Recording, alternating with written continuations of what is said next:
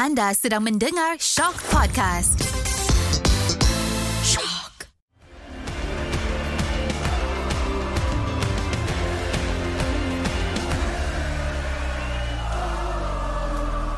Salam sejahtera. Kita sekali lagi bertemu dalam Ultras Kuaci macam biasa. Saya Nizam bersama dengan saya Karam. Ya. Yeah.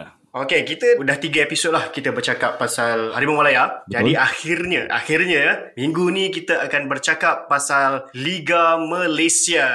Yes, akhirnya mampu juga kita ke topik Liga Malaysia, Liga Super ni semua. Memang excited lah kita nak bercakap pasal benda ni. Okey, minggu ni topik kita pasal Liga Super. Jadi sebelum apa-apa aku nak wrap up dululah berkenaan keputusan match pada minggu yang lalu. Kita ada Melaka United versus Negeri Sembilan seri 0-0. Sabah versus Pahang. Sabah menang 2-1. Alright. Terengganu lawan tim kesayangan aku, Terengganu menang 2-0. And then ada Penang versus PJ City seri 1 sama. Selangor menentang Sarawak United. Skor line dia agak gila, 7-0 Selangor menang. Kenduri gol orang kata. Dan ada satu lagi match sepatutnya berlangsung, iaitu Kedah lawan JDT. Satu match yang agak besar tapi ditunda sebab Kedah berangkat ke Bali untuk AFC Cup. Jadi okey, selepas aku wrap up sebenarnya, first kali aku nak sentuh adalah satu benda yang mengagumkan dalam kita punya ranking liga lah. Okey, memang kalau ikutkan macam tak balance lah, sebab ada team main banyak, ada team main sikit. Tapi untuk sekarang ni yang berada top of the league adalah Sabah. Ini satu benda yang mengejutkan lah, sebab Sabah season lepas agak teruk. Season ni bawa Hakim Swee lain macam. Kau rasa ni fluke ke ataupun betul ni? Ni betul. Janganlah cakap fluke, marah orang Sabah. Jangan marah bah. Okey. Okey, aku mengikuti agak rapat pasukan Sabah ni sebab beberapa kenalan aku dalam industri memang orang Sabah, dan juga selain itu Sabah memang tim yang aku boleh cakap pencabar kot musim ni. Pencabar kepada JDT lah, sebab barisan pemain yang diorang ada. Contoh, diorang bawa Badrul Bakia, bawa Rizal Ghazali, diorang masih ada Amri Yahya walaupun dah 40 tahun masih boleh perform. Ada Khairul Fahmi, Cik Mat. Kemudian pemain import dia, aku tak tahulah, aku memang minat gila Sadil Ramdhani ni. Aku rasa dia ni different breed kot. Sadil ni kan, kalau betul lah player-player di sekeliling dia tu boleh match dia punya, aku rasa dia punya quality, easily lah Sabah ni boleh mencabar kejuaraan. Silap-silap boleh menamatkan dominasi JDT. Silap-silap JDT jangan marah. Aku bukan cakap Sabah menang. Aku cakap silap-silap. Tapi after 8 matches, lepas 8 game diorang menang 6, kalah 2 kali. Sekarang tak silap aku, kemenangan ke atas Pahang ni kemenangan ke-3 berturut-turut dengan pemain-pemain berkualiti yang diorang ada.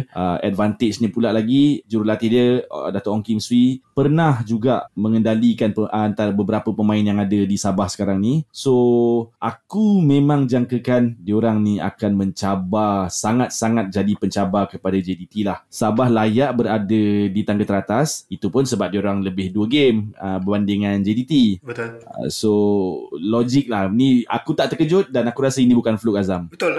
Apa yang aku lihat selain daripada tu, aku bukan setakat atas padang je, aku suka tengok apa yang Sabah buat di luar padang juga. Kalau tengok social media diorang, macam mana diorang launch jersey, video-video diorang. Lepas tu aku ingat match hari tu halftime diorang ada performance tau, K-Clique. Oh, K-Clique perform. K-Clique perform halftime. So macam dia ada match day experience tu, benda yang aku rasa tak banyak tim buat. Betul. Atau mungkin tak ada langsung kot. So aku rasa cara diorang untuk tarik fans tu, cara diorang build benda ni unik lah, aku suka tengok. Bagus juga sebab sekarang ni dia tengah, okay, memang tim antara tim to beat lah Sabah. Dengan aku rasa hype crowd tu pun ada. Jadi bila dia tarik nama-nama besar dalam industri hiburan ni, contoh macam K-Clique yang sememangnya berasal di Sabah, selain dia tarik fan bola, peminat-peminat bola ni, dia mungkin juga tarik peminat-peminat hip-hop ni sekali ke stadium sebab boleh tengok K-Clique. Betul. So memang lain macam, dan aku harap benda ni Sabah akan buat bukan short term lah, hopefully long term benda ni, sebab diorang aku rasa dah start tarik orang dengan di bawah kendalian Ong Kim Swee, Dato' Ong Kim Swee, dan play-play yang star-star juga datang. Hopefully diorang akan build up dan bukan tamat macam tu je, sebab kita dah tahu banyak team yang dia buat benda-benda macam ni short term. Bila dah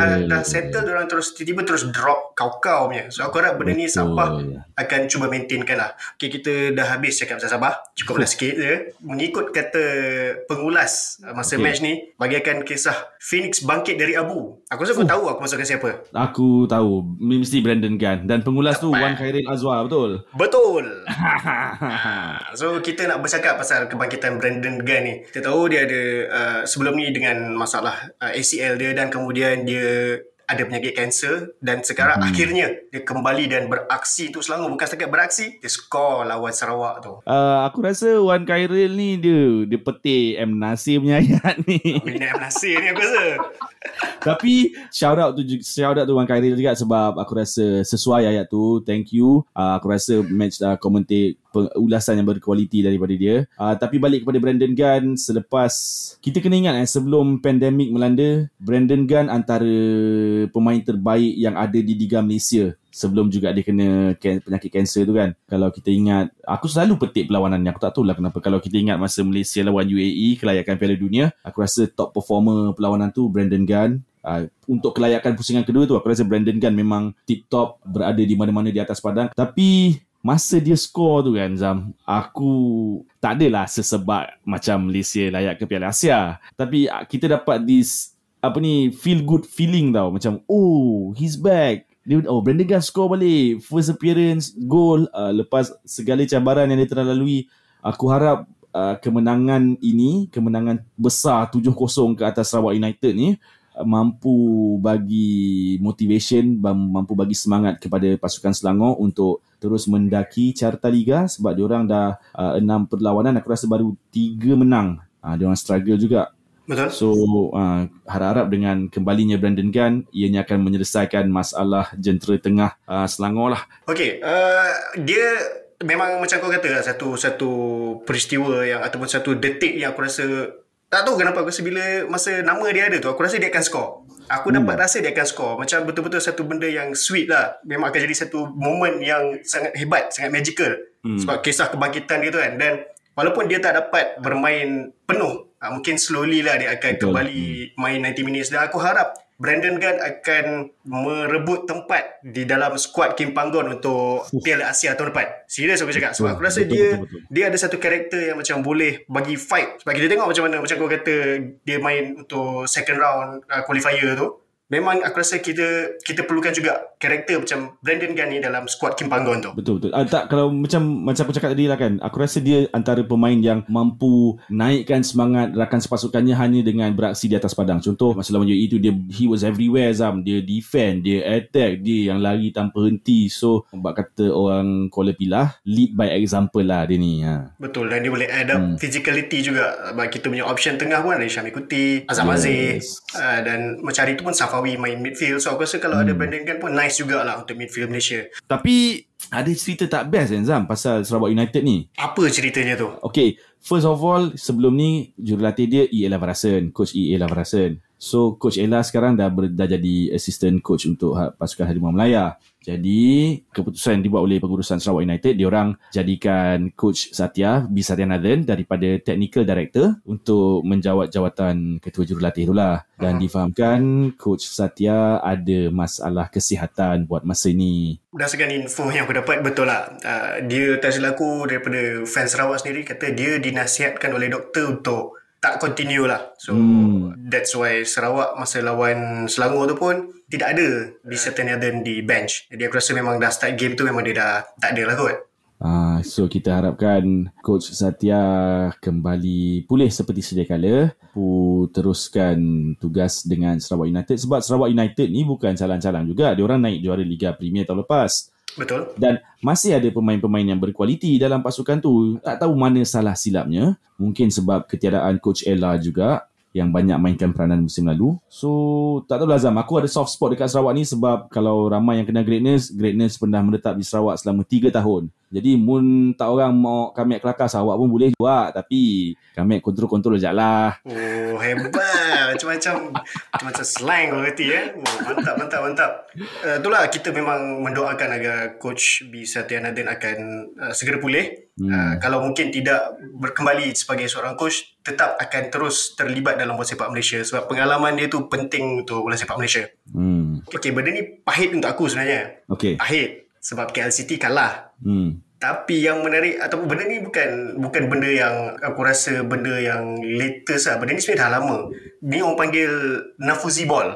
Yes. Terengganu dan juga Nafuzi Ball. Corak permainan Terengganu ni daripada sejak Nafuzi pegang ni memang lain macam. Aku sebagai fan KL, bila KL kalah dengan Terengganu itu, aku memang terpaksa mengakui kehebatan Terengganu ni. Kau rasa apa istimewanya Nafuzi ni sampai boleh buat Terengganu begitu mantap sekali? Aku rasa dia players coach, kau faham tak? Okay, memang kebanyakan jurulatih kita pernah beraksi sebagai pemain. Tapi ini pendapat aku lah, dia faham mungkin sebab usia dia yang belum begitu jauh, yang tak terlalu jauh sangat dengan pemain-pemain sedia dia ni tau. Ni pendapat aku So, dia faham apa yang pemain-pemain ni nak, apa latihan. Ini yang aku rasa. Jadi, bila kepercayaan daripada pemain ni dah ada dekat Coach Nafuzi ni, diorang dah buy in to the system, buy in dengan corak permainan. Aku rasa sebab itulah Terengganu secara khususnya mampu beraksi pada tahap yang tertinggi lah, dekat, at least dekat Liga Super dalam tempoh 2-3 tahun kebelakangan ni. So, aku rasa dengan player-player yang Coach Nafuzi ada, sumpah tak ada masalah untuk dia mencabar, muncul antara pencabar kepada kejuaraan Liga Super ni. Cuma okey lah, musim ni diorang start kurang baik, Zam. Diorang kalah first 2 matches, dan juga kita kena ingat bila tim lain dah start main, dah start Liga, diorang terpaksa relax dulu sebab ada perlawanan yang ditangguh. Dan tak silap aku sebab masa tu JDT terpaksa beraksi dalam ACL kot. Betul. So diorang tak dapat main dulu, so lama juga diorang rehat. Jadi itu mungkin mengganggu rentak mereka. Tapi selepas aku tengok ni dah catat 3 kemenangan straight ni, pasukan-pasukan lain kena jaga-jaga lah. Kalau tadi masa kita cakap pasal Sabah, aku cakap Sabah antara pencabar. Okey, Sabah dan Terengganu ni yang mungkin JDT kena berhati-hati sikit. Engkau? Betul. Cuma aku rasa Terengganu ni, yes, kita tahu corak permainan dia di bawah Nafuzi ni cukup cantik. Cuma aku rasa pada season lepas kot, satu masalah diorang adalah konsistensi jugalah. Di mana diorang kalau betul-betul nak cuba mencabar JDT, diorang kena cuba bermain macam tu semua game. Tak boleh pilih game. Sebab kita tengok first game ke yang diorang kalah dengan PJ City tu? First game yes, first game. So diorang, okay, kalau nak kata slow start, tak boleh lah. Sebab untuk main Liga Super ni kita match tak banyak. So sepatutnya diorang kena terus off the block lah gerak. So tu diorang dah miss lah. Jadi macam mana diorang kena cuba untuk kekalkan sepanjang musim ni kalau betul-betul diorang nak challenge JDT. Sebab at this point aku rasa tim-tim Malaysia tak boleh. Sebab kita dah selalu tengok tim-tim Malaysia ni dia selesa jadi nombor 2. Diorang tahu JDT menang. Jadi Nafuzi kena cuba letak dalam setiap player dia, yakin yang diorang boleh capai nombor 1. Self-belief tu kena ada. Okay, aku setuju tau tu. Memang aku setuju. Tapi tak silap aku lah, musim lepas, tak pun 2 musim lepas, yang ada satu period tu Terengganu memang betul-betul mendahului Liga. Tak adalah selesa, tapi mendahului lah 2 ke 3 mata mengatasi JDT. Tapi bila Coach Nafuzi diajukan dengan soalan-soalan, mampu tak menang Liga, mampu ke tundukkan JDT, mampu ke tamatkan dominasi JDT, aku tak tahu, mungkin Coach Nafuzi cuma try to be the good man tau, the good guy yang macam. Tapi ayat dia tu buat aku kurang selesa lah. Ayat dia ialah, aku paraphrase. Ayat dia macam, kita bukan nak bersaing dengan JDT, kita cuma nak dapatkan sebanyak mata yang mungkin. Aku rasa kalau dia layak, dia mampu, dia percaya dengan pemain dia, dia sepatutnya lah kot cakap macam, ya, kita akan cuba mencabar JDT dengan pemain yang kita ada, dengan corak permainan sekarang, dengan prestasi. Tak mustahil, kita akan buat yang terbaik. Aku lagi prefer jawapan macam tu, Azam. Tapi balik kepada poin aku still harap ada pasukan yang akan cakap macam tu bila sampai masanya. Sebab JDT sekarang dah berapa? 8 tahun 8 tahun menang straight. Masa boleh 10 tu kalau tak ada orang cabar. Dia kalau 10 dah sayang-sayang Juventus, brother. Sayang-sayang Bayern juga tu.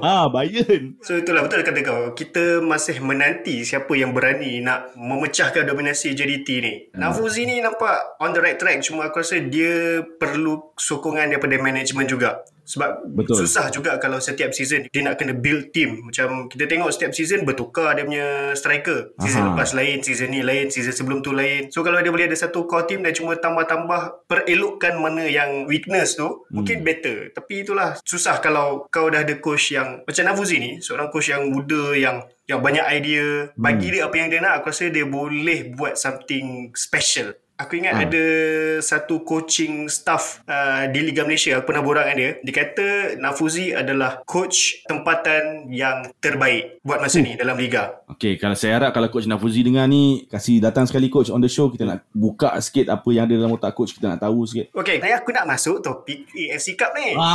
Okay, patutlah. Jadi macam orang yang tak tahu, aku nak bagi tahulah. 2 tim Malaysia akan beraksi dalam AFC Cup bermula Jumaat ni, iaitu KL City dan juga Kedah. Kedah dia akan main dekat Bali. KL dia main dekat KL dia main dekat Stadium Cheras. Okey, aku bagi tahulah match-match dia bermula Jumaat ni. Untuk Jumaat ni dia Malaysia lawan Indonesia, dia punya tema. KL akan menentang PSM Makassar dan Bali United akan menentang Kedah. Baik. And then pada 27 hari bulan Jun nanti, ini Kedah je main sebab tim dia ada 4 tim. Dalam grup dia. Dalam grup ada 4 tim, KL ada 3 je. Jadi 27 hari bulan 6 ni Kedah versus Kaya FC pada Filipina. Dan 30 hari bulan 6 minggu depan, KL menentang Tampines Rovers daripada Singapura, dan Kedah akan menentang Visaka FC daripada Kemboja.